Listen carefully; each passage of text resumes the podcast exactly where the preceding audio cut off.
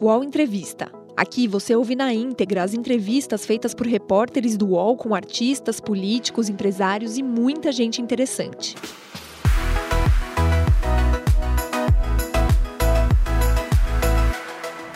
Olá, eu sou Luciana Amaral, repórter do UOL, e estamos em mais uma edição do estúdio UOL e Folha. Nós começamos 2020 na presença do ministro da Ciência, Tecnologia, Inovações e Comunicações, astronauta Marcos Pontes. Obrigada, ministro, por ter aceitado o nosso convite um e pela, pela entrevista. Um prazer. Ao meu lado, o repórter da Folha de São Paulo, Paulo Saldanha. Bem, ministro, é, mais uma vez, obrigada pela presença do senhor aqui.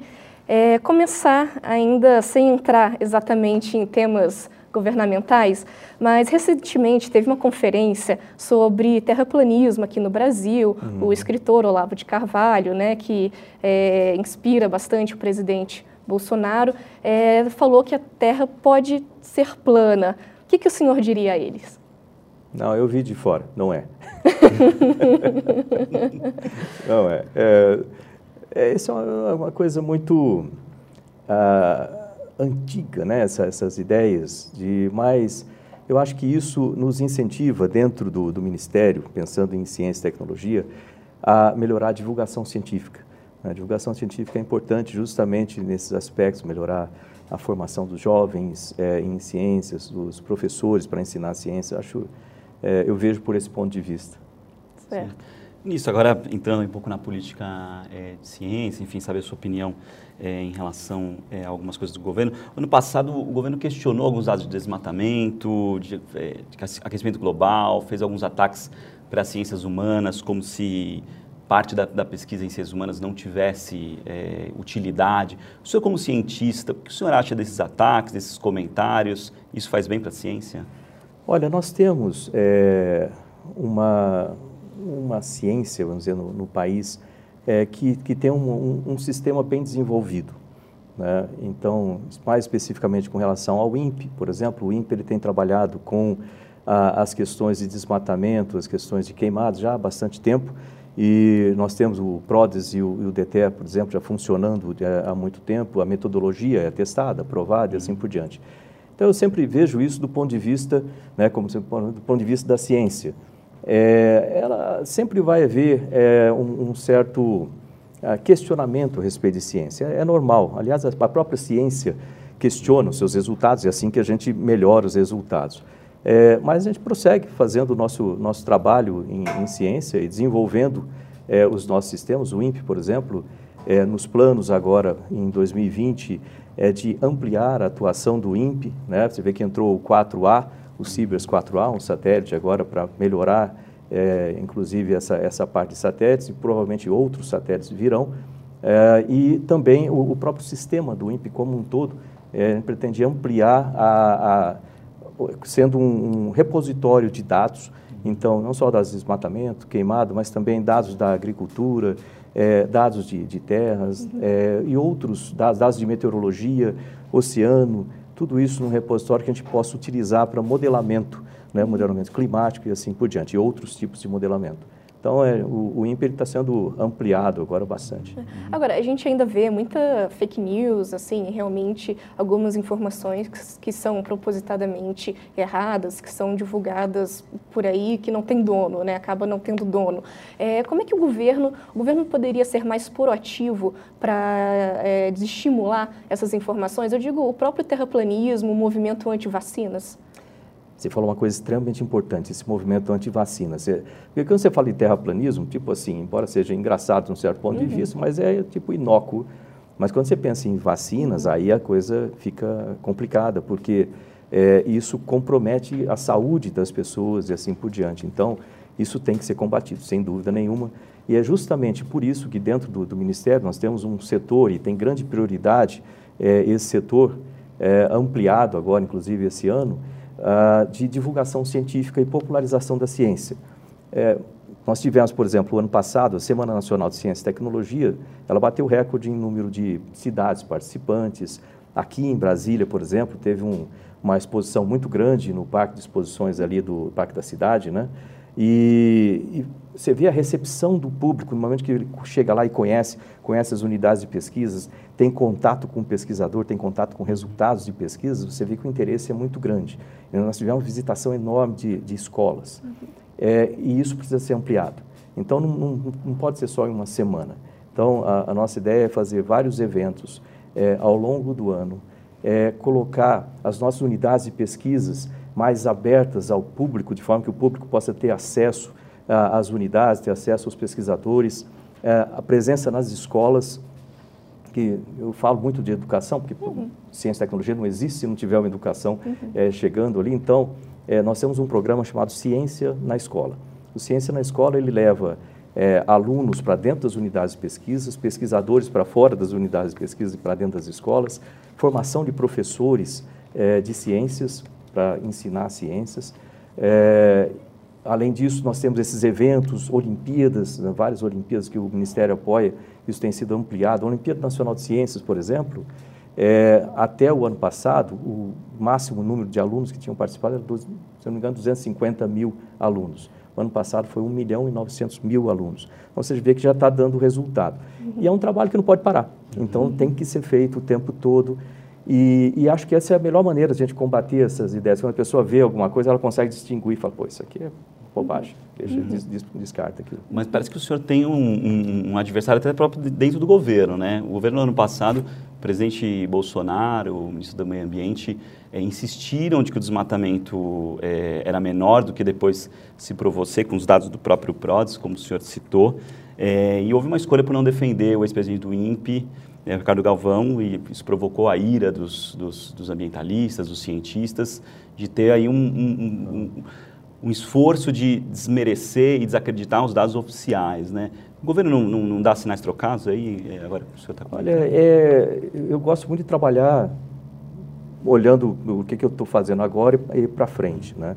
É, especificamente com, com relação a isso, você vê que o PRODES, quando nós anunciamos, o, o PRODES eu estava lá junto, e foi anunciado dentro do INPE com o, o Salles. Então, eu e o uhum. Salles dentro do INPE, né, com a presença dos, é, das pessoas do INPE, do diretor do INPE. Então, você vê que daquele momento lá é, no meio do ano, com a questão do Galvão e tudo, uhum. é, até aquilo você vê como mudou a, essa, essa aproximação. Por quê? Porque nós trabalhamos com números, a gente trabalha com fatos, com relatórios, com, e foi isso que eu, que eu implementei ali dentro do INF, falei, não, a gente não entra em discussões, né, a gente entra, a, a nossa a nossa, dizer, a nossa discussão, nosso argumento é, são números. Mas teve alguma resistência na época em relação a essa divulgação dos, dos dados? Não, não com relação à divulgação. O que aconteceu foi um problema de comunicação basicamente. Como geralmente quem trabalha com projetos sabe que um dos principais problemas que existem em projetos são, é comunicação. Como que um, um fato é comunicado e como que ele é entendido do outro lado. Né? Uhum. Então, o DTE, por exemplo, trabalha com alertas de desmatamento, não é desmatamento. O PRODES, ele trabalha com desmatamento. Que lá é... Uhum. Então, é, aquilo no início partiu de dados do DTE. Né, que se fosse feito dois meses antes, ia falar que o Brasil tinha reduzido 40% de desmatamento, que ia ser meio esquisito uhum. de falar assim. É, e aí aquilo, aquele negócio propagou e o que aconteceu com o Galvão, né, que eu conversei com ele lá, ele foi ao Ministério, a gente conversou, e nós achamos por bem que ele saísse, porque ele ficou numa situação muito desconfortável no momento em que ele, vamos dizer assim, ele começou a, a aqui está o Ministério, aqui está o INPE, ali está a presidência, começou a ter esse contato é, ou essa discussão direto com o presidente, ficou uma situação muito desconfortável para ele. ele estava errado? Sim, logicamente ele tinha que falar comigo, e juntos a gente podia falar com o presidente. Então, cumprir, né, o normal, não posso ter os meus diretores de, de institutos é, passando por cima do ministério. Então, isso, então, aquilo ali configurou uma situação desconfortável para ele, para mim. Então, ele falou, a gente achou melhor deixar, vamos deixar isso aqui de lado e trabalhar para frente. E você vê que o resultado disso, nós tivemos essa apresentação do PRODES no, no INPE, né? o INPE ele está sendo ampliado nesse sentido de, de dados, é, então, isso aí está no passado e o futuro é muito mais brilhante, eu diria. Assim. E, pois é, e agora isso vai ser uma iniciativa pessoal do senhor de cuidar melhor desses dados, de mudanças climáticas? É, tem alguma parte que o Ministério da Ciência e Tecnologia vai pegar, vai cuidar, ao invés do Ministério do Meio Ambiente? É, nós temos um trabalho conjunto. Né? É, o INPE com o IBAMA. Aliás, é, a ideia desse sistema é passar informações para o IBAMA para que o IBAMA vá lá e faça uh, o trabalho de campo deles. Né? Vamos dizer, e lá o DTR lança os alertas de desmatamento, ele tem uma área e fala, é possível que haja alguma coisa nessa área. O IBAMA tem que ir lá para comprovar, porque a gente está olhando de longe, né? É, agora, esse trabalho vai ser feito também é, com relação a, por exemplo, eu falei eu, é, sobre um pouquinho antes, que a gente estava conversando aqui, antes, sobre ideias de colocar laboratórios no meio da Amazônia. Isso também vai ajudar. Esse tipo de trabalho conjunto dos ministérios, e o meu ministério é um ministério que trabalha para auxiliar eh, os outros ministérios. Uhum. Então, esse trabalho vai continuar. Eu acho que ele vai ser bem ampliado, inclusive, com essa presença desses laboratórios dentro da, da Amazônia. É, e a melhoria também de satélites, a gente acabou de colocar né, o Cibers 4A, então tem uma uhum. melhoria nisso aí. Ah, o trabalho conjunto com outros ministérios, como da Agricultura, também. Ontem eu estava, eu falei com a, com a ministra Tereza Cristina é, a respeito de, do Pronater, né, que precisa ter. Eu não sabia que a gente não tinha o nosso mapeamento de solos é, do Brasil todo é, feito, né, completo. Então, vamos trabalhar junto para fazer esse mapeamento de solos e com esses dados também da agricultura somados lá no INPE, esse trabalho junto com, com, com o IBAMA e etc. Então, você vê que é um conjunto, né, tem que trabalhar junto. É, no, que não pode ter, eu, eu, sempre vejo isso como uma esquadrilha. Você já viu uma apresentação da Esquadrilha da Fumaça, certamente.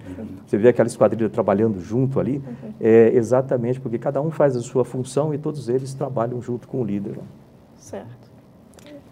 É, é, existe, enfim, uma necessidade de iniciativas de é, monitorar o impacto das mudanças climáticas e, de certa maneira, há algumas resistências dentro do governo em relação a esse tema. Né? É, o senhor acha que haverá resistências do ponto de vista prático? É, o Ministério do Senhor vai absorver é, itens da agenda do Ministério do Meio Ambiente, que parece, na figura do, do ministro Ricardo Salles, ser um pouco. Enfim, não gosta muito desse tema, assim, há uma certa é, oposição aí a essa agenda. O que o senhor acha que, que deve ser aí a agenda do senhor? Olha, é, eu nas conversas, eu tenho um relacionamento muito bom com, com o Ricardo Salles e o presidente Bolsonaro, né, do governo, Jair Bolsonaro, nós temos é, uma característica que é importante ressaltar. Né, é, antigamente, né, até a gente, via, havia muito, muito espalhamento político, vamos dizer assim, entre os ministérios e assim por diante. E isso causava uma distância entre os ministérios, até dentro do próprio ministério. É, hoje em dia, a gente não tem nenhuma é, nenhuma outra agenda política, por exemplo. Cada um ali, acabei de falar da esquadrilha, vou usar o exemplo de novo. Cada um está na sua posição, fazendo a sua, a sua função, e a gente trabalha muito coordenado com o líder. Vamos dizer, o presidente Jair Bolsonaro é o líder, a gente trabalha ali, é, cada um fazendo a sua parte e trabalhando em conjunto. Eu tenho um relacionamento ótimo com, com o Ricardo Salles, né, e nessa, nessa parte de é, mudanças climáticas, do meu ponto de vista, do ponto de vista do Ministério de Ciência e Tecnologia, o que nós temos que fazer é prover dados. É, coletar dados, prover os dados, e aí os dados vão ser utilizados pelo Ministério do Meio Ambiente e, e assim por diante. Mas nós temos que fazer a nossa função. Então, é, nós temos um sistema já que antigo que trabalha dentro do Ministério nessa questão de dados climáticos. É, como eu falei, isso está sendo ampliado dentro do INPE com a presença, com o IBAMA junto, né, que também é para juntar todos esses dados. Eu, nós temos Antártica, né, dados é, coletados sobre meteorologia na, na, Antártica. Por que, que na Antártica? Na Antártica interfere bastante na meteorologia de todo né, o continente, especialmente aqui para a gente. É, dados de floresta. Agora estamos trabalhando com a Marinha para a criação do Instituto Nacional de Pesquisas é, Oceânicas, ou seja, Nisso, nós vamos ter dados também do oceano, que é extremamente importante para esse composto, uhum. dados de agricultura, com o Ministério da Agricultura, dados de terra, né, de, uhum. é, que mais? E todos esses dados, ah, inclusive clima espacial também, o INPE trabalha com isso, meteorologia como um todo, todos esses dados colocados em conjunto, como fosse um Big Data, né, assim, ali no, no INPE, é, isso nos permite trabalhar com modelamentos, trabalhar com, nós temos um supercomputador e outros vontade de trabalhar em cluster, vamos dizer assim, no, no, Brasil e fora do Brasil, e ali seria um, um, o nosso local de fazer modelamento climático e trabalhar junto com outros, outros similares no planeta Agora vem a visão de astronauta aqui, olhando o planeta como uma grande espaçonave. Repara que eu estou fazendo a forma aqui, né, para não ter dúvida. não ter dúvida que, que é E aí, ou seja, a gente consegue trabalhar em conjunto com essas outras organizações e pensar no clima do planeta como um todo. E o Brasil Mas como garantir, ministro, que esses dados sejam é, levados em conta nas políticas públicas? Porque tá, há uma impressão de que o governo não está muito preocupado com essas questões. Olha, existe uma, existe sim uma, uma preocupação, né? eu vejo isso no, nos encontros que, que nós temos, é que existem muitas coisas acontecendo ao mesmo tempo. E às vezes um, um fato ou outro fica perdido no meio da, de tanta uhum. coisa que acontece. Mas existe essa preocupação, e de novo, aquela questão, na minha posição aqui na esquadrilha, uhum. cuidando da ciência e tecnologia, uhum. é minha função, minha obrigação fornecer os dados. Né? E isso a gente vai fazer. Tá. E ao longo do ano passado, o senhor reclamou, chegou a reclamar da pouca verba para o Ministério. Chegou, inclusive, a comparar o orçamento a um carro de Fórmula 1, só que sem o motor. motor. Ou seja, né, não, não dá, não funciona. É, a verba desse ano é de pouco mais de 11 bilhões, 11,7. É, né, é, tudo bem. Pra, então, é, eu vou começar a reclamar aqui. Para ser mais preciso, que é um, já é um pouco menor do que no uhum. ano passado. É, vai ser suficiente? Tem risco de paralisação de bolsa, que nem a gente viu ano passado? Como é que fica também em relação ao CNPq? É isso. É, tem várias coisas aí que são uhum. importantes. Eu, o pessoal fala que eu, que eu reclamo né, com relação ao orçamento, mas isso faz parte. Eu, eu falo com o Paulo Guedes também, eu, a gente dá risada com isso aí, porque é minha função como ministro de Ciência e Tecnologia defender o orçamento da ciência e tecnologia. Eu tenho meus pesquisadores, eu tenho minhas unidades de pesquisas, então eu tenho que defender é, o funcionamento né, disso e o orçamento nisso. O bom é que o, o, presidente Bolsonaro, ele tem, ele, desde antes, na campanha lá, ele falava muito sobre ciência e tecnologia, e não é à toa. Ele foi ver países como Israel, é, Coreia do Sul, é, que mais? Japão, e ele viu como esses países cresceram graças à ciência e tecnologia. Tanto que ele falava assim, ó, veja o que esses países não têm e veja o que eles são. Veja o Brasil, veja o que nós temos e veja o que nós não somos. E a ciência e tecnologia é o caminho para isso. Então, eu vou me permitir fazer uma propaganda aqui, porque é importante. A ciência e tecnologia é, o, é a ponta do desenvolvimento econômico e social desses países. Quando eles entram em crise, o que, que eles fazem? Investem mais em ciência e tecnologia. É, e isso que eu, que eu falo, falo com Paulo Guedes, falo com, com todo mundo ali. Lógico que existem, todos os outros ministérios estão falando também a respeito das suas respectivos problemas de, de orçamento. E todos, todos nós passamos um aperto em 2019, agora 2020 não vai ser diferente, a gente vai passar um aperto de novo. E aí você tem que criar certas prioridades dentro do ministério. Quais que vão ser as é, prioridades? Então, uma, uma dessas, do ano passado a gente já deu a dica de como que é. O, eu tenho, né, como, como gestor, eu tenho que cuidar para que os meus braços operacionais, porque senão não faz sentido, o Ministério tem que funcionar. Então, meus braços operacionais, minhas unidades de pesquisas, elas têm que continuar funcionando. Né? É, então, o que, que eu fiz? No ano passado, quando a gente teve aquele contingenciamento de 42,27%, é, o que, que eu fiz foi transferir esse contingenciamento todo para dentro da própria organização, foi cortar é, contratos e reduzir tudo que eu podia reduzir dentro da própria organização. Agora, é, para as unidades de pesquisa, elas não tiveram nenhum contingenciamento, eu não transferi nenhum contingenciamento para elas. Uhum. Ou seja, foi zero de contingenciamento para as unidades de pesquisa. Elas mantiveram um orçamento o ano inteiro normal. Que não é um orçamento alto. Aí vai ah, então elas ficaram na boa? Não, o orçamento é baixo. Realmente, a gente precisa melhorar esse orçamento. É, o CNPq, eu já sabia do orçamento anterior, que foi aprovado em 2018, a gente já, tava, já tinha um déficit de cerca de 330 milhões, porque eu tive que pagar 80 milhões de novembro, de, de dezembro. Né? Então, fica o déficit total de 330 milhões. Eu já sabia isso do começo do ano. Por isso que eu fiquei o, ano inteiro falando sobre isso, todas as oportunidades que eu tinha. Falei, olha, temos que complementar essa, essas bolsas do CNPq. Porque, veja bem, eu não posso pegar meus pesquisadores, não sei se alguém você já recebeu bolsa de CNPq ou bolsa de pesquisa, aquilo é, é, é único, vamos dizer assim, você não pode ter outra função. Uhum. Aquilo para dedicação integral, então não posso deixar um pesquisador na mão. Então, por isso que eu, aquilo é uma preocupação grande. Eu peguei e falei, olha, a gente vai segurar essas bolsas. A gente segurou, falou, pô, eu não vou, podia. Eu tive muitas, muitas é, propostas assim, pô, vai cortando as bolsas, antes, né, proposta de ajuste de gestão, vai cortando, que aí, a chegar lá, você consegue esticar esse dinheiro para o final. Mas e se eu corto a sua bolsa? Como é que vai?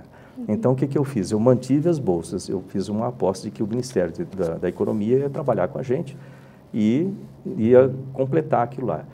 E aquilo chegou até o finalzinho. Você vê que o, uhum. agosto, né? Mês a, mês a mês. Pois é, agosto ia acabar em agosto.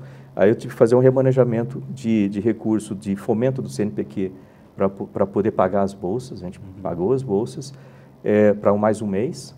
E aí, finalmente, resolveu a situação. Né, e foi até o final do ano sem, sem não atrasou nem um dia as bolsas, isso é importante ressaltar, e todas elas chegaram até o final. Mas o orçamento, Agora, é, o mesmo, perdão, o orçamento é o mesmo, né? É, é o mesmo. Então vai faltar dinheiro. Agora, é, não, não, aí que para o orçamento aprovado esse ano, a gente tem o orçamento completo das bolsas no uhum. mesmo nível do ano passado. Então, a gente consegue cobrir as bolsas sem problema nenhum até o final do ano, né, considerando que a gente não aumente as bolsas. A gente também não tem como uhum. aumentar. Eu gostaria de aumentar o, o, valor das bolsas, mas eu não tenho como fazer isso dentro do orçamento que a gente tem. É, por outro lado, o nosso recurso de fomento, e é isso que eu tenho reclamado, o pessoal fala, né? Uhum. nosso recurso de fomento ele está mais baixo, está tá bem mais baixo. Então, eu estou tentando achar maneiras de recompor o fomento, que também é importante, precisa de, de subsídios para o laboratório, assim por diante. Uhum. Então, esse é o nosso trabalho aí. Fora isso, né, já que orçamento, que orçamento, né, nós temos é, também a, a possibilidade ou a necessidade de trazer investimento do setor privado. Uhum. Então, a, a, estratégia é o seguinte, é usar os nossos recursos públicos para é, fomentar a pesquisa básica e as estruturas básicas de funcionamento e a, a parte toda de pesquisa aplicada, etc., a gente está, através de um sistema que nós montamos, né, você vê que o, o, o Ministério é diferente atualmente em termos de estrutura, nós temos é, Secretaria de Empreendedorismo e Inovação, Secretaria de Pesquisas é, de Tecnologias Aplicadas, é, justamente para trazer investimento privado e fazer essa aplicação direta da ciência. E os royalties do, do petróleo, do pré-sal, podem entrar nessa equação? Tem previsão de, de parte dos royalties bancarem a ciência? É, nós estamos, não só isso, nós estamos tentando várias, várias outras, é, outros métodos. Eu criei, é, tem uma secretaria chamada Secretaria de Planejamento, é, dentro do, do, Ministério, que a função é fazer a coordenação de todas as outras, para que todas as outras funcionem de forma adequada e sincronizada, alinhada. É, e ali dentro nós temos um departamento de fundos. O que, que significa isso? É um grupo de pessoas extremamente capazes, profissionais, pensando o tempo todo em como trazer financiamentos para os projetos. Você vê que o Ministério, o ano passado, foi o primeiro que conseguiu implementar a questão de é, fundos de endowment, né, que existia, né, a MP 851, mas ninguém tinha conseguido uhum. implementar de uma maneira é, sólida. Então, nós conseguimos implementar isso, que pode ter a, a entrada de recursos de pessoa física, pessoa ó, jurídica, ajudando. E de endowment, você sabe, a gente pode utilizar, o, você não usa o principal, você usa o, o rendimento Sim. daquilo. Isso é a longo prazo, né, ministro? Isso é agora prazo. não seria... É, mas precisa é, ser implementado, entendeu? Isso que eu, por isso que no Ministério a gente usou muito tempo fazendo um planejamento inteiro, uma estratégia completa, para que nós tenhamos ações de curto, médio e longo prazo que possam, é, vamos dizer assim, melhorar o sistema de ciência e tecnologia do país como um todo. E os fundos fazem parte disso. Então, a gente está olhando fundos aí, fundos é, da, junto com a ANP também, que eles têm uhum. essa, essa possibilidade, fundos internacionais para projetos específicos, uhum. é, trabalhando com as unidades também, para ver onde que a gente pode, especificamente para alguns projetos, melhorando a qualidade do, do gerenciamento de projetos. Uhum. Essa é uma coisa interessante. Você pensa, pô, Ministério de Ciência e Tecnologia deve ter um setor de gerenciamento de projetos 100%. Não tínhamos. Então, instituí um escritório de gerenciamento de projetos.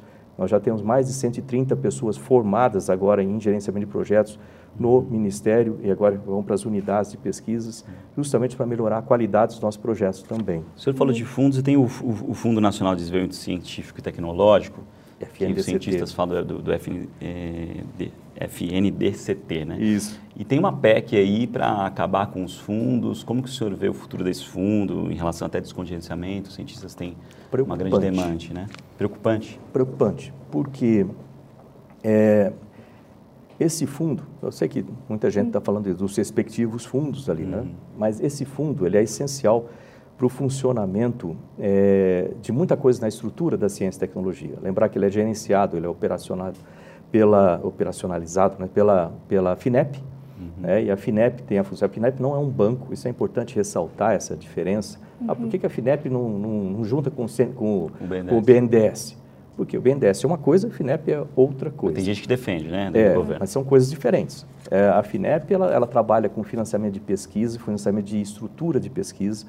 Ela não é um banco, ela trabalha com risco tecnológico, não um risco financeiro, embora ela tenha uma parte de, de é, dos não, não reembolsáveis, mas é, dos reembolsáveis e não reembolsáveis, mas é uma, é uma estrutura própria para isso, para fazer acompanhamento de um projeto de pesquisa, para fazer um acompanhamento de uma infraestrutura de pesquisa. Para quem conhece, é, e isso eu digo assim, quem, quem para quem defende essa ideia de juntar, precisa dar uma passadinha né, nas universidades, nos, nos institutos de pesquisa militares e civis no, no, país, você vai ver quanta coisa lá financiado pela FINEP, uhum. né, as nossas estruturas. Então é importantíssimo o funcionamento da FINEP e ela depende né, de captar recursos do FNDCT. Então, é, inclusive nessa semana eu marquei uma reunião para a gente tratar a respeito disso, o que, que nós vamos fazer em termos de estratégia para tratar essa questão dessa, dessa PEC. Uhum. Né? E, reinstituir o fundo depois é uma possibilidade, está é, previsto inclusive na, na, PEC esse tipo de coisa. Uh, trabalhar é, com o que nós temos agora para melhorar o funcionamento, a operação. Aliás, nós modificamos muito a FINEP durante, durante o ano passado, em termos de estrutura, de forma que ela está, é, tipo assim, agora que ela está funcionando né, com 100%, de repente você perde o fundo, fica, fica uhum. então a gente vai trabalhar essa semana, vai trabalhar com isso. Aliás, eu queria deixar até com vocês, isso aqui é um, um caderno que tem é, sobre realizações do ano passado e alguns dos planos uhum. desse ano. Uhum. Obrigada. Né? Aqui, ó. Aqui, sim. É, certo. Quiser... Tá ótimo. E... Vinícius, o senhor tem essa discussão de CNPq e CAPS, CNPq, né? CAPS. É, Deixa eu falar sobre isso um pouquinho. E houve no ano passado uma, até um desconforto aí em relação, entre o, o, o Ministério da Ciência e Tecnologia, o Ministério da Educação, porque o ministro Abraham Weintraub mandou uma minuta aí sem, sem diálogo, Parece que ele queria já abraçar aí esse novo, o que seria esse novo órgão. Queria saber tanto se, se já é uma ideia é, ultrapassada, se ainda há chances de ter essa fusão e como que está a relação aí com, com o MEC, ou seja, esse esquadrão aí que o senhor comentou, uhum. é, o senhor e o, e o, e o Abraham Weintraub estão tão combinados aí nesse, nessa apresentação? É, olha só, uh, inclusive só complementar a informação sobre aquele, aquele livro que eu te passei, para quem quiser, que estiver nos ouvindo aí, quiser ter isso aí, nós temos em PDF também no site do Ministério, mctic.gov.br. Você entra lá, você pode fazer o download disso aí, dá para saber tudo que o Ministério fez e alguns dos planos agora para 2020. Muito bom. Mas sobre o CNPq e CAPS, né? Isso aí é normal haver. Aliás, se todo mundo tivesse exatamente as mesmas ideias numa equipe, hum. a equipe não seria muito eficiente, né? Porque tem que haver essa discussão. Eu gosto de de, de, de, você tem que ter ideias diferentes para discutir e achar as melhores soluções. O MEC veio com essa ideia e partiu lá da, da CAPES, o presidente da CAPES na época, o Anderson, né, essa ideia de juntar. Aliás, de tempos em tempos surgem essas é. ideias né, de juntar uma com a outra. Mas são unidades diferentes, são, têm funções diferentes, que estão há mais de 70 anos trabalhando juntas, é, com atividades. A, a, a CAPES ela trabalha com a formação de é, profissionais, né, formação na é, pós-graduação, né, mestrado, doutorado, é, formação de professores, uso do MEC. Uhum. E, e para a educação, muito importante a função. E o CNPq trabalha com pesquisas, é, financiamento de pesquisas, trabalha com os pesquisadores é, e tem um sistema de acompanhamento de pesquisas que a CAPES não tem, que é justamente para trabalhar, é específico para aquilo. Então, essa junção não faz sentido. É, então, foi o que eu falei o ano passado continuo falando. Eu acho que esse assunto já está é, ultrapassado mas é, é igual, sabe, fogueira, você tem, de vez em quando acende uma, uma brasinha ali, então por isso que eu continuo falando sobre isso, da importância das duas terem as suas funções separadas, independentes e trabalhar em parceria, né?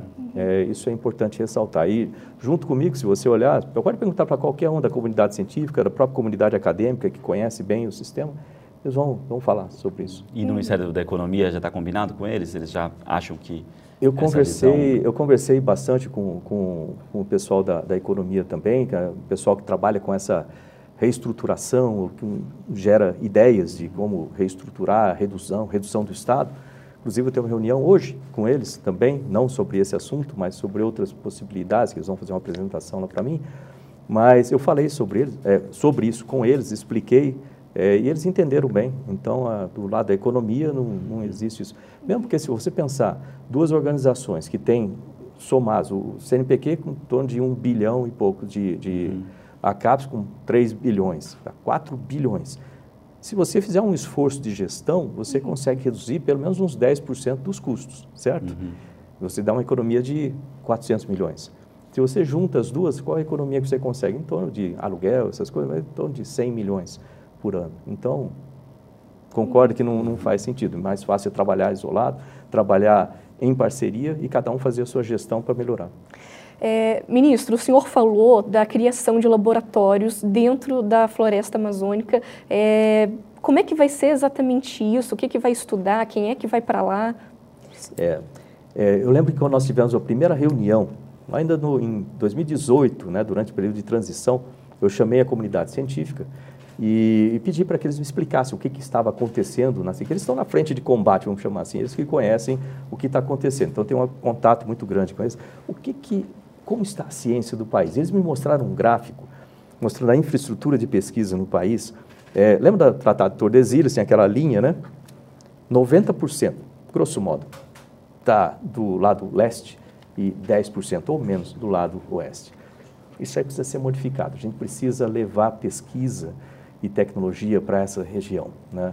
E dentro desse esforço, lembrando que nós temos lá o Instituto Mamirauá, de Desenvolvimento Sustentável, em Tefé, nós temos o INPE, Instituto Nacional de Pesquisas da Amazônia, em Manaus, e o Museu é, Guild, lá em, em Belém.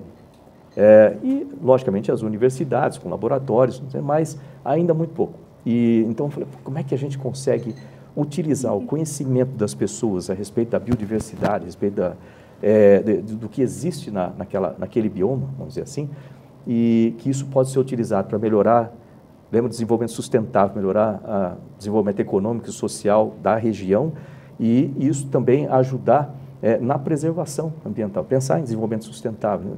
Como é que a gente pode fazer isso? Bom, a gente pode instalar laboratórios, né, levando como inspiração o nosso laboratório na Antártica né, e o próprio Criosfera, a gente pode criar laboratórios espalhados pela Amazônia, e utilizar infraestruturas já existentes, por exemplo, quartéis do Exército, que tem locais, já que tem uma infraestrutura, a gente pode utilizar, e colocar pesquisadores no meio da Amazônia, de forma que eles possam trabalhar com as comunidades locais, conhecer a respeito do sistema, estudar a biodiversidade, é, estudar ativos que podem se transformar em novos medicamentos, novos cosméticos, e isso, é, isso significa desenvolvimento sustentável, realmente na prática. Né? Sim, né? a ideia é ótima, mas quando que o Ministério vai inaugurar o primeiro?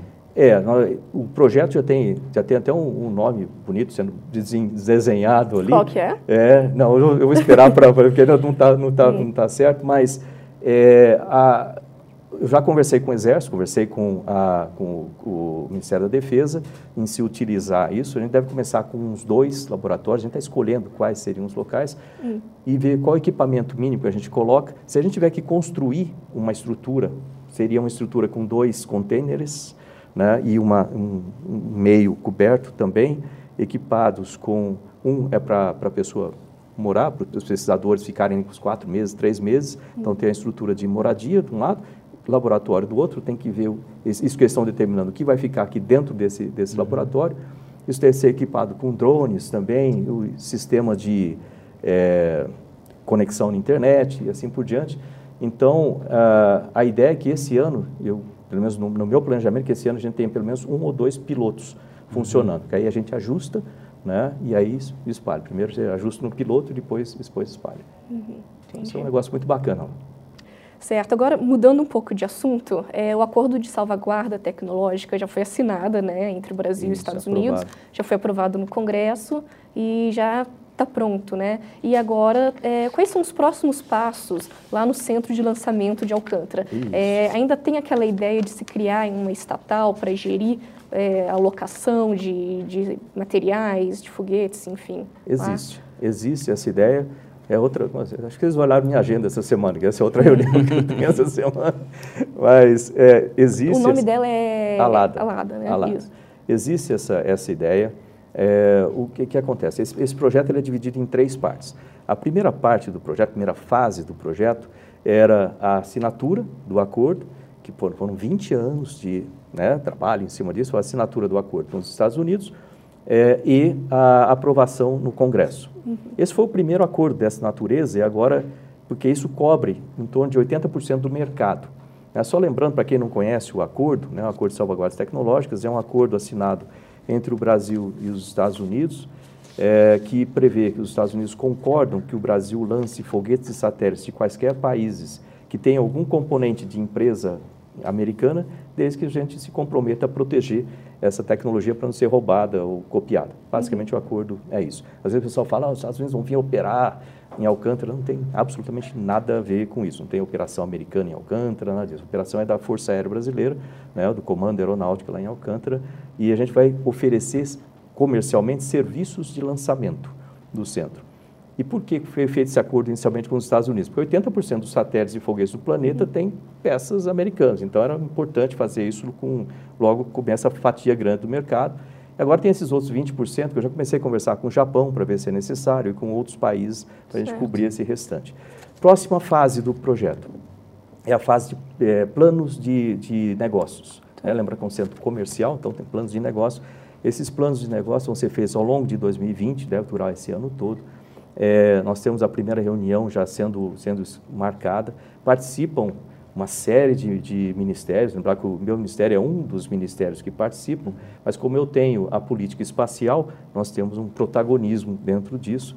E a, a ideia agora são esses planos com governo local, quando eu falo assim, falando de prefeitura, de Alcântara, falando do, do governo do estado, a Secretaria de Tecnologia de lá, é, os outros ministérios, o Comando Aeronáutico, logicamente, né, que é o dono uhum. do, do, terreno e tudo mais, os quilombolas, as pessoas que, que moram naquela região, né, todas as comunidades. Então, agora a gente vai sentar em conjunto né, e discutir o que, que nós vamos fazer para melhorar aquela região de forma que ela seja atrativa comercialmente, que seja... Isso vai mudar muito a região. Se eu vou olhar, olhar em Kourou, por exemplo, o próprio Kennedy Space Center, você vê como que um centro modifica a região.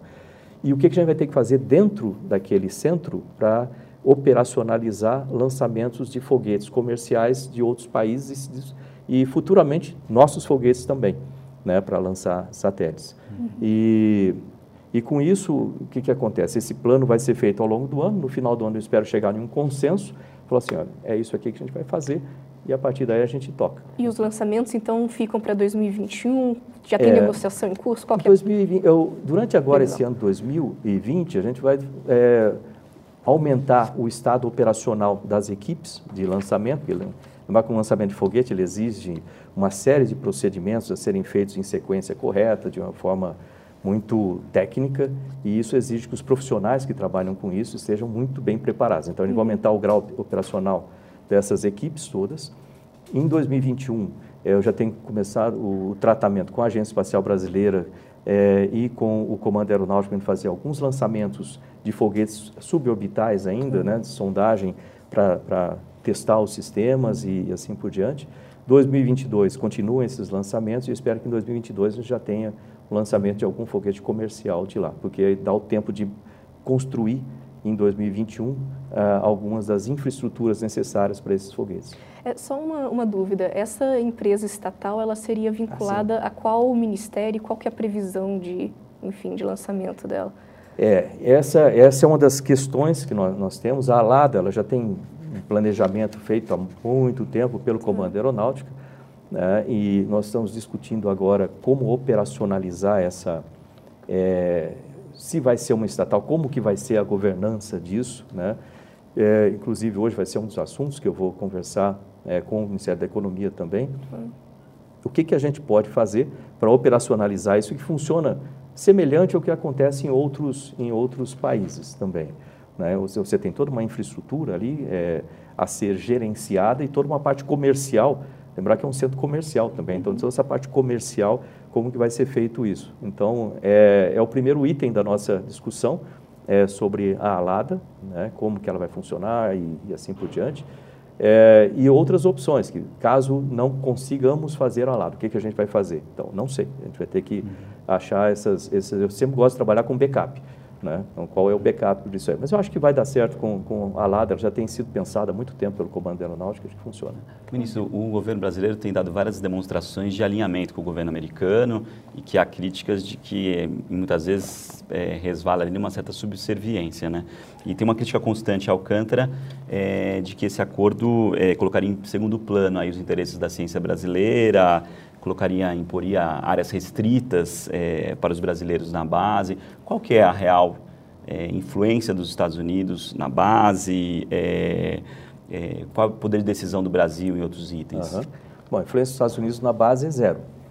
Eles não têm nenhuma influência lá, assim como nenhum outro país. Né? Ali é, um, é, é gerenciado pelo Comando Aeronáutica, é, que cuida de toda a segurança, toda a infraestrutura, toda a operação e isso em parceria com o Ministério de, de Ciência e Tecnologia, o meu, porque uhum. eu tenho agência espacial, a gente faz a política espacial. Vindo essa, essa empresa, uma, a LADA, por exemplo, ela vai gerenciar esse sistema todo, então o sistema é todo gerenciado pelo Brasil. Uhum. Né? Os Estados Unidos, o Japão, os outros países, eles são clientes. Né? O que, que acontece? Se uma empresa americana, vamos supor, ela tenha um...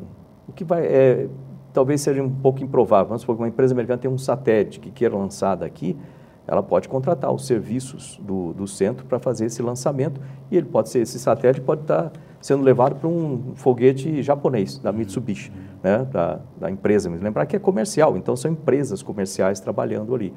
Então isso pode acontecer, né? Mas e essas áreas restritas, elas são previstas em todos esses centros da seguinte forma: imagina que você investiu, não sei, sei lá, uns 500 milhões para desenvolver a tecnologia embarcada num satélite comercial.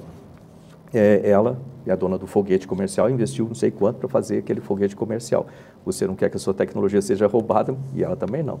Então você tem que ter áreas restritas onde tenham acesso as pessoas que eu, como Brasil, que coordeno aquilo, credenciar. Você vai mandar uma lista dos seus técnicos, ela vai mandar uma lista dos técnicos, eu vou olhar aquilo, eu dou a palavra final em aceitar ou não aquilo lá. Né? Se eu tiver alguém do seu nome e fala assim, pô, esse daqui eu não quero, troca esse cara. Eu tenho direito de fazer isso, é meu, é meu centro. É, a partir é como o Brasil faz quando vai lançar um foguete, um satélite nosso em outros lugares, a gente tem que submeter isso também. E, e aí você, eu vou registrar aquelas pessoas, só essas pessoas, mais as pessoas do, do centro, vão ter acesso àquela área restrita para montagem do foguete. Montagem. É igual um box de Fórmula 1. Você tem lá um box do, do, sei lá, da Ferrari, né? Está no Brasil, operando dentro do, de Interlagos. A gente não, não vendeu aquela parte para a Itália ou para ninguém, continua sob domínio do Brasil. Mas tem lá os, os engenheiros italianos é, e mais algum pessoal da organização do Brasil que tem acesso àquela área restrita. E uma vez que passou a corrida, aquilo passou uhum. normal e assim entra outras empresas. Vai ser exatamente o que acontece no centro lá. Uhum, certo. E a base de Alcântara, é, essa discussão já vem há algum tempo porque ela foi construída em é, ao redor, perto de uma comunidade, várias comunidades, na verdade, quilombolas, né, lá no Maranhão. E o senhor já disse no ano passado que, num primeiro momento, ninguém vai ser desapropriado, ninguém vai ter que sair de casa. Mas é, deu a entender que, num segundo momento, sim, isso poderia acontecer e, inclusive, em documentos obtidos pela Folha, é, a gente percebe que essa, essa questão continua em discussão. É, qual que, como é que vai ser exatamente? Qual que é a probabilidade é, da retirada dos moradores locais, é, quilombolas? Você falou uma frase importante, essa questão continua em discussão e, e assim que, que tem que ser. E vai ser discutida né, sempre com os moradores de lá. O que acontece? É, aquele, aquele terreno de todo aquilo lá é do Comando Aeronáutica. Né? E existem algumas agrovilas que quando foi feita a primeira instalação, da, ela, alguns moradores de lá foram deslocados para, essa, essas agrovilas. É, nós pretendemos agora, nesse planejamento desse ano, eu vou falar o que eu tenho na cabeça aqui, que eu vou propor no conjunto né, dos outros ministérios, é, e o Comando Aeronáutica também, que é, é, nós temos lá a cidade de Alcântara não sei se você já visitou ali, mas é uma cidade histórica, tem muitas coisas bacanas assim do ponto de vista histórico, cultural, tradicional. É, eu não vejo, é, eu, não, eu não gostaria de ver, você imagina, tem aquela história, de repente você destrói um pedaço daquilo lá e constrói um, um hotel moderno no meio daquilo lá. Não faz sentido, não bate, sabe assim. Então, do meu ponto de vista, aquilo tem que ser preservado, a cidade, é, ficar mais ou menos como Paraty, sabe? Uma coisa uhum. histórica, que você pode ter, sim, restaurantes, barzinhos, mas não modificar a, aquilo né, como, como estrutura. Aí cria-se um, uma região nova, é, um distrito, vamos dizer, moderno, onde aí sim você tem prédios, tem coisas modernas uhum. e etc., feito lá, para atender a, a, necessidade de infraestrutura para o centro. Uhum. Imagina, tem equipes de vários países vindo trabalhar ali, você tem que ter local para ficar e tudo mais. É, e isso vai, vai ter escolas, vai ter, a gente tem que melhorar a formação de profissionais no local, formar empresas do local para poder participar, porque não faz sentido você ter um centro que não tenha a participação da comunidade local em termos de vão trabalhar nesse centro. Aquilo está ali é como se fosse uma joia para aquele pessoal usar. Durante muito tempo ficou aquele negócio incrustado ali sem utilização, vamos dizer assim, em termos da, da comunidade. E aquilo precisa ser utilizado para o bem-estar de todo mundo. Bem-estar do programa espacial também, né, mas para o bem-estar daquilo. Veja em Curu, por exemplo, o, a renda per capita é altíssima lá por causa do centro. É isso que a gente pretende fazer ali. Uhum. O restante da, da, do pessoal que está né, numa área que existe lá, dentro dessa área também, é, vai ter a possibilidade de falar, vai ter a possibilidade de participar, tudo. E eu tenho certeza que no. É, eu gosto muito de diálogo, eu gosto muito de falar, é, de conversar com as pessoas. Não adianta eu falar assim, ah, vamos fazer desse jeito que não, não. É. Então, o que eu falei, no início a gente pode operar sim com aquela área que a gente tem, dá para se pôr seis plataformas de lançamento lá, então dá para operar com aquela área. À medida que o negócio vai avançando, e a gente pode, em conversação com todas aquelas comunidades, com as pessoas que moram ali, ampliar a operação do centro. Sim.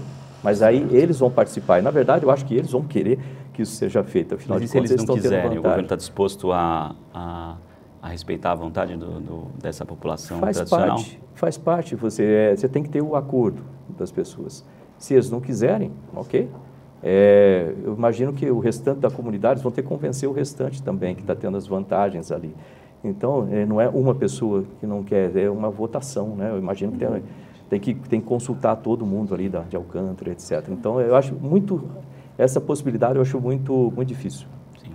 Nisso, é, como está a previsão de implementação do 5G no Brasil? Há uma série de de, de percalços, questão de infraestrutura de antenas, ou até questão política? É, como que está a previsão do, do, Alguma coisa avançou? Como que o senhor tem, de novidade avançado. aí? Isso, é, não, o, o, projeto tem avançado, né, é uma coisa que tem que ser feita com, de novo, né, é, o Ministério de Ciência e Tecnologia, a gente trabalha muito, muito, muito regrado, assim, né, muito, de uma forma muito, muito sólida. Então, o que acontece? É, Para a implementação de uma nova tecnologia nesse sentido no país, você precisa ter uma, uma infraestrutura preparada. Essa infraestrutura preparada, a gente está falando em relação à fibra ótica, por exemplo, a questão de infraestrutura de fibra ótica, a questão regulamentar também. Né? Então, nós temos ali, é, nessas próximas semanas, agora vai sair um decreto nosso, do Ministério, que faz a, a vamos dizer assim, a regulamentação do que, que vai ser feito quem vai fazer o que, quando, aonde, de que forma. A Anatel vai fazer o que, assim por diante. Uhum. Uma participação muito grande da Anatel. Né? E o 5G, nós estamos, então, trabalhando em conjunto dentro dessa estratégia. É, com o Conecta Brasil, o MCTIC Conecta Brasil é um programa que, inclusive, tem nesse, nesse livro e tem uhum. nesse outro também. Depois eu deixo com vocês esse daqui. Né, que fala é, o que, que é esse Conecta Brasil? É ampliar a, a infraestrutura de fibra ótica no país todo. Né? Isso foi uma das determinações do, do presidente Jair Bolsonaro para que nós fizéssemos, é, iluminar o, o, país com, com banda larga, né? que sabe que o país é muito diferente ainda. Você uhum. tem aqui Brasília, São Paulo, etc. A gente tem um país. Se for lá para o meio da Amazônia, Roraima, etc., você vai ver outro, outro país. A gente precisa iluminar esse lado. Então, é um, então, esse Conecta Brasil é levar a fibra ótica para essas regiões. Isso a gente tem várias, é, vários meios para isso. Um é investimento do próprio governo, que esse é o menor.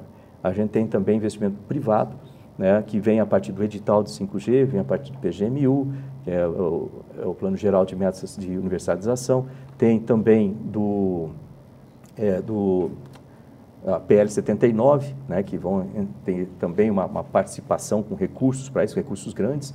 Então, essa é a primeira parte. A segunda é segurança cibernética, né, que eu sei que isso deve estar na mente de lá. vocês, eu sabia, eu li assim, né, o que, que faz com relação à segurança cibernética, uau, e essas coisas assim. É, é, importante que a gente tenha um sistema no Brasil de segurança cibernética ampliado também. Foi por isso que, desse, desse plano estratégico nosso, nós investimos agora, a gente tem seis, oito centros de inteligência artificial sendo criados ao longo desse ano de 2020, é, e um deles focado em, em segurança cibernética. É, além disso, a própria conversa com as empresas para a instalação de laboratórios de segurança cibernética no Brasil, a conversa com as prefeituras para a instalação de antenas, que o 5G vai exigir uma quantidade grande de, de antenas, Sim. são pequenas, mas são um número E a regulamentação grande. é da prefeitura, A né, regulamentação né, da prefeitura tem a lei de passagem, então tudo isso tem que ser conversado com as prefeituras. A questão de, lembra do internet é, para todos, né? Uhum que também faz parte desse, desse pacote para a gente conseguir levar a infraestrutura de internet para dentro das cidades.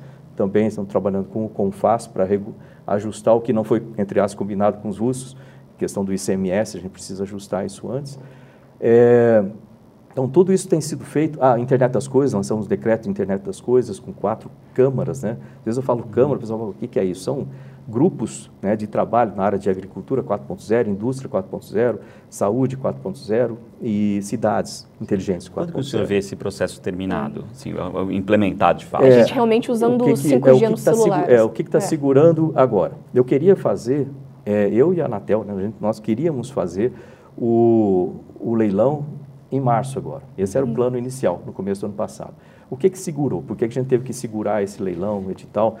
É, porque existem quatro frequências básicas em torno das quais vai ser feito o leilão é, para as empresas poderem utilizar. É, uma delas é em 700 MHz, que essa é mais para área rural. Você pode distanciar mais as antenas, mas tem um tempo de é, latência um pouco maior. Né? Tempo de latência, vamos dizer assim, um tempo que demora em você mandar um comando e receber a telemetria de volta. É, você tem a outra frequência, 2.4 GB, não tem problema, já essas duas estão limpas. 3.5 GB, essa é a frequência básica, vamos dizer assim, de 5G no, no, planeta todo, quase. E nessa daí a gente tem um probleminha, vou citar daqui a pouco, e é, 26 GB, que é para dentro de indústria, que tem um tempo de latência muito pequenininha, etc. O que, que segurou? Porque em 3.5 a gente viu que poderia haver, existe a possibilidade de haver interferência com antenas parabólicas para televisão. Eu falei, pô, peraí, a gente, vamos segurar esse negócio até que a gente estabeleça aqui uma, pelo menos uma estratégia para mitigação do problema, caso ele venha aparecer, uhum. né? e aí a gente lança. Então, a gente fez com a Anatel e o, o CPQD, fizeram um estudo inicial, não foi muito conclusivo, pelo menos eu não achei, é, a, tipo assim, né, uhum, firme. É, então, eu pedi para reestudar isso aí, e, ao mesmo tempo, lembrar que a implementação não vai ser feita, puf, assim, no país inteiro de uma vez. Então, como vai ser feito por etapa, a gente vai fazendo, testando, mas eu tenho que, no mínimo, ter uma estratégia de mitigação. Caso aconteça uma interferência, o que, que a gente vai fazer? Então, a gente tem duas possibilidades. Uma é colocar filtros nas antenas, né? essa é, é uma possibilidade, vamos dizer, mais dentro dos nossos, nossos recursos, uhum. ou mudar isso aí para a banda KU. Mas não daria para fazer o leilão e depois resolver essas questões, enfim? É, aí você perde um pouco em termos de segurança jurídica e etc. Uhum. Então eu prefiro fazer um negócio, é, vamos dizer assim, mais, mais Ministério de Ciência e Tecnologia, Sim. mais baseado Legal, em mais fatos, prazo. sabe, mais firme. Então, por isso que eu pedi para segurar um pouco, para a gente trabalhar é, uhum. com isso, com uma, dando mais segurança para as empresas também. E há um prazo?